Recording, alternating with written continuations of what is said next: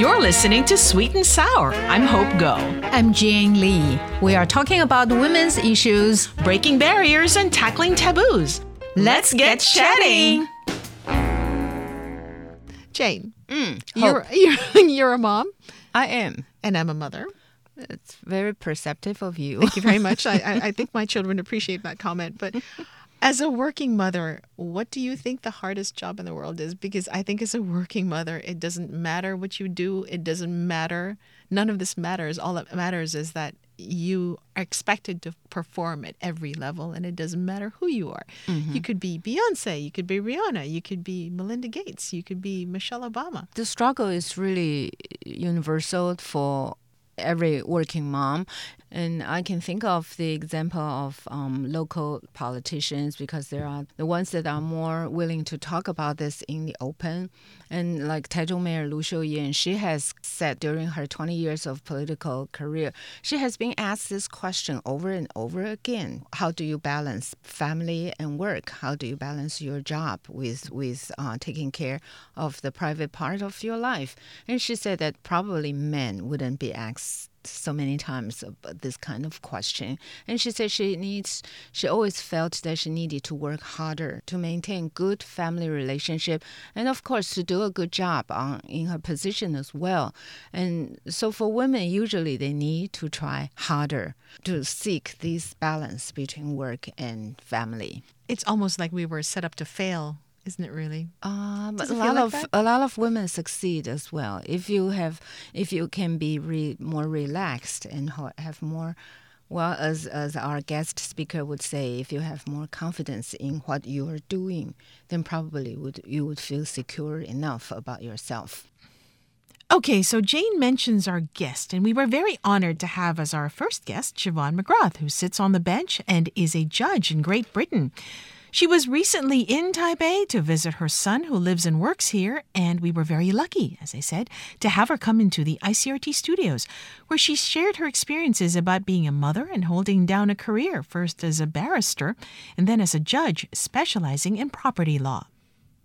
I think most people think, oh, well, I'll have a baby and the baby will go in the cradle and everybody will be happy and easy. I think I realised within about 48 hours that I had entered the state of bonded slavery. and uh, that's 36 years ago, and I remain in a state of bonded slavery. But you were already a judge at the time, if I'm not mistaken? No, I was a barrister, so I'm from the United Kingdom, and there the system is that you qualify as a lawyer first and become a judge after a few years of practice. So by then I had been a barrister. They're the people who stand up and do the advocacy in court. I'd been a barrister then for about five years, and I continued to be a barrister until I was 39, 40, so that's another 12, 13 years, and then I became a judge. so a barrister would be a, like a lawyer in in the states Um, yes, uh, the ones who, who speak. So in England, you have solicitors who do transactional work and quite a lot of the preparation for litigation, for contested work. Um, and the barristers tend to advise on difficult points of law and stand up in the court and make the case for the client. It's really good fun. What was that like? What was that like? And, and I know you make it sound like a lot of fun, but what was that like having to deal with a baby and having to be a barrister at the same time? I think, uh, and I decided this quite quickly as well, and it's part of my philosophy in life. You have to be very, very sure of yourself. If you are sure of yourself and content in yourself, then you don't think, well, I have to do the balancing. What you have to do is what is best for yourself and for the baby. So when you are a young mother, lots of people will give you advice, and you will see career women who have full time nannies, and you'll see single mothers, and they are struggling. And you think to yourself, oh, oh, I've got to emulate all of these people. It doesn't work. With your children, you have to find what works for your little unit. And my unit became quite big because I had another three after that. You have didn't to learn the first time. I didn't know. I'm a very slow learner. but but I think it is really important for women to understand that, especially young women now who have so much pressure to be the best, to look the best. Just believe in yourself. Self belief is the greatest quality you can have. And once you can do that, and that isn't confidence and it isn't bravado, it is self belief. It has been comfortable in your own shoes with your own beautiful children. Jane, what was it like for you? That, that's so well said. Yeah, but what was it like for you? I mean, you know, you had For your me, yeah, I always believe that I need to work. I need to continue working, and I don't. I didn't accept the idea that I should quit, although it has been suggested by my my parents and by my husband as well. But I enjoyed my work at the time, and I always know that I'd probably be better off if I continue working because I, I like to be independent financially. It's very important for me. But when you are holding down a, a full time job like what I did, I was a uh, English an international news translator and editor at TTV at a TV company. So it was a lot of pressure, a lot of work, and it kept me very busy during the, the working hours. And so when I have my second child, that's my daughter, that's back more than 30 years ago, um, there was no law protecting pregnant women and working moms. And so I was very pregnant, and my boss told me that you need to take the morning shift, which was from 4 a.m. to noontime. That's awful. Because it was my turn. He said everybody took turns to do that, and so you are no exception. And I thought, wow, I couldn't work morning shift like that when I was pregnant. And so I told him so. And he said, well, in that case, you can transfer to another department. Okay, that was before the Labor Standards Act had specific uh, articles protecting women. So there, there's no way that I can argue my way out. And so my boss' reaction made my husband very angry. And so he, he came to my company and talked to my boss' boss. And he said that um, he, I think I admire my husband for doing that because 30 years ago, you don't do that. You want to be you know more obedient in in the workplace so anyway he talks to to my boss boss on my behalf and so the issue was settled but still so after my um, maternity leave i still had to take the morning shift Was there anything like that that happened? Probably not now because nowadays we have laws protecting uh, women who, who during pregnancy and during breastfeeding period of time, but not then.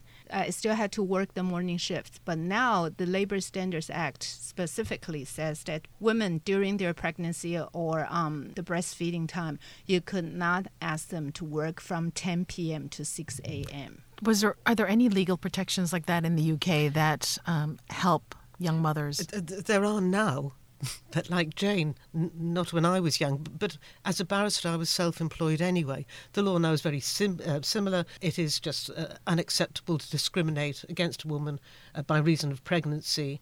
Uh, there are very good, uh, there's very good provision for employers having to give substantial paid maternity leave. All of those matters are very, very similar in the UK. Whether those laws are always successfully enforced is another question. Exactly. If if like my employer told me that don't quote the laws to me because uh, I, I I didn't care about those laws, and he said if you are working under my supervision, you do what I told you to do. And also, so you, you that, that is one aspect of it.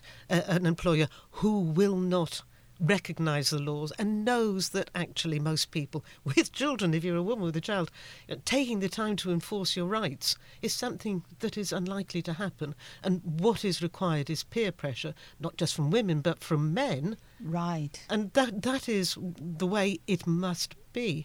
But as well as those very basic rights, there is still a perception and a reality that women will find it more difficult to achieve advancement on merit because there is a prejudice against them. And, and that is very sad, but I believe it is still true. hmm I think it's important to raise the awareness of the entire society and also men's awareness of how difficult it is to juggle between the your work and your all your household responsibilities. I, I think in the UK, men are more receptive to the idea that they will share caring responsibilities much more. Uh, It's much more common to find that if there is a situation where a parent has to be at home, then there is a discussion will it be the man, will it be the woman? Okay, Not um, always, but, but. This is where I was going to come to. It's like, you know, because you're balancing work and you're balancing the demands of a first child, how do you cope with that fatigue? What was that like for both of you? I relied on my, my mother in law. Was that a good thing or a bad thing? I relied on my mother in law and also a nanny, a daytime nanny. And so it wasn't that hard, but it's just, uh, uh, I think it's a psychological thing that you feel guilty and you feel sorry that you couldn't be with your ch- children for as much as you like. I agree entirely. We we also had a daytime nanny, uh, and my mother helped out when she could. For example, if if the nanny had to leave and I couldn't get home, she'd collect them. And then, as I advanced to four children, uh, there was a network of parents, mothers and fathers, who would help each other. So so that was very good. But yes, you never. It's partly guilt, and it's partly I just missed them. I would be Right. getting onto a train or a bus to attend a court somewhere, and there'd be a mother with a small child or a stroller, and you'd think, I wonder what my baby is doing hmm. now. Hmm. So it is very hard, but I don't regret working. Like Jane, I love my work, and I have been very, very fortunate because I have always been supported to continue. But, but when I reached the age of 39 and had four small children, and the eldest was starting secondary school in England, it became more difficult to do that juggling. And so I became a judge because I could regulate my hours better. Hmm. A- and I did. That's very ironic because I would have thought that the workload would have increased as a judge, right? Well, the workload is very, very different. And within a couple of years, I was also able to take advantage. I, I specialise in property law, housing, um, housing conditions, landlord and tenant relationships. And I joined a tribunal which specialises in property law. And within about two years, I became the boss. So So that makes it even easier for you to adjust your timetable. That's right. And I'm still doing that job. Um, but I said to myself, I committed myself to working from nine o'clock till five o'clock, with some exceptions, because I could, and I focus really hard, and that is when I do my work. Okay, I've got a question. We talked about this before, Jane. How do you deal with the fatigue of, you know, you have to commit to work. You have to commit to maybe five, six, seven, no matter how long that work is, it's going to be very intense, right? How do you commit to that work and then come home and then have to deal with small children? I remember speaking, I was one, on one of my interviews from a long time ago, the um, there was a diplomat that I spoke to who was asking me about being a single mother, and she had said negotiating two fighting children is more difficult than negotiating a trade agreement or peace treaty between two countries. I'm throwing that in the middle here, and I'm going to ask you both what your thoughts on that. I rem- I always remember, and also my children remember me being very angry all the time. when I came home from a, a high st- uh, stressful job, and so I only had night time to be with them, and I often had these angry outbursts, and so it, it's it's really hard. It's really hard when you have a when you have a um a, a pressured job, and then to to deal with your small children and also a uh, a husband who's also working full time at the time. So I didn't have good strategies, and so when I look back at those years, I was only happy that I got out of it sort of like successfully because I don't see any scars, psychological scars on my children. But they both of them uh, were reluctant to enter marriage and, and parenthood. It's your fault. I couldn't help but, but but think that probably it's because I had so much emotional outburst when, when they were little, and so that that have left some influence on them. I don't think so. I. Thank you for saying that. I don't think so. I don't think so. Um, I don't think I tended. So when you say, you know, how did you deal with fatigue? In when I was about th- 37, 38, and I had four children, demanding children, I can't remember. It's no use asking me because I can't remember. I'm too busy to remember. But once I got things straightened out, I don't think I was um, too bad tempered. But I have four very eccentric children. Now, that, in, in the same way you, you mentioned, you uh, know, having given them emotional scars, well, perhaps I have. I think they are who they were going to be. They came from a very loving family. Well, they come from a loving family. Hmm. And we had fun. But they are really eccentric. I love that word. It, it covers so many oh. sins. oh, So probably children would still grow up to be the way their their DNA. I, yeah. As long as they are nurtured, and I go back right to what I said at the beginning, they will be happier if you are happy. Right. And even if you're cross, they know fundamentally that you love them and you give them security, and that is what is important. And you know, there there was research, there were studies saying that uh, children children who had uh, working moms and and of of course working fathers, they would grow up to be more confident.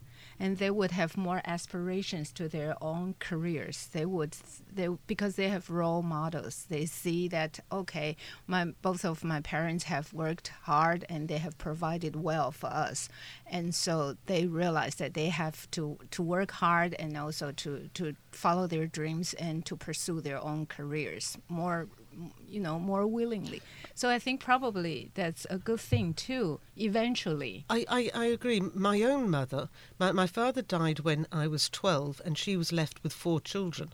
So she was a single mother with four children. And But she had worked before then and she always worked and she was and still is a role model. Because I would say to myself, it never occurred to me that I wouldn't work. mm-hmm. Never occurred to me. Not because of any reason except self-fulfillment. It, it's what you were saying earlier, Jane. It's, it's, it's important. It's part of me to mm-hmm. work.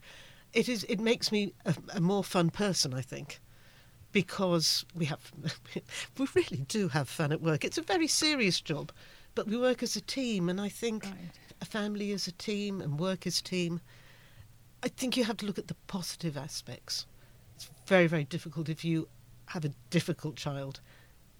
That was Siobhan McGrath, president of the Property Chamber in Great Britain. Okay, what did you enjoy most about that conversation? Uh, yeah, I enjoyed it a great deal because I didn't get too many opportunities to to just look back and think of what I have experienced and, and talk about my, my worries and my complaints. And so just by looking back, I am hoping that I can draw some lessons from it and feel more comfortable with what I have experienced. Well, I think for me, it, it didn't really matter how old um, you were, what our ages were, our cultural backgrounds were, because at the end of the day, I think women all face the same difficulties, right? It doesn't matter if you were a first lady of the United States or if you're a lowly journalist working in Taiwan.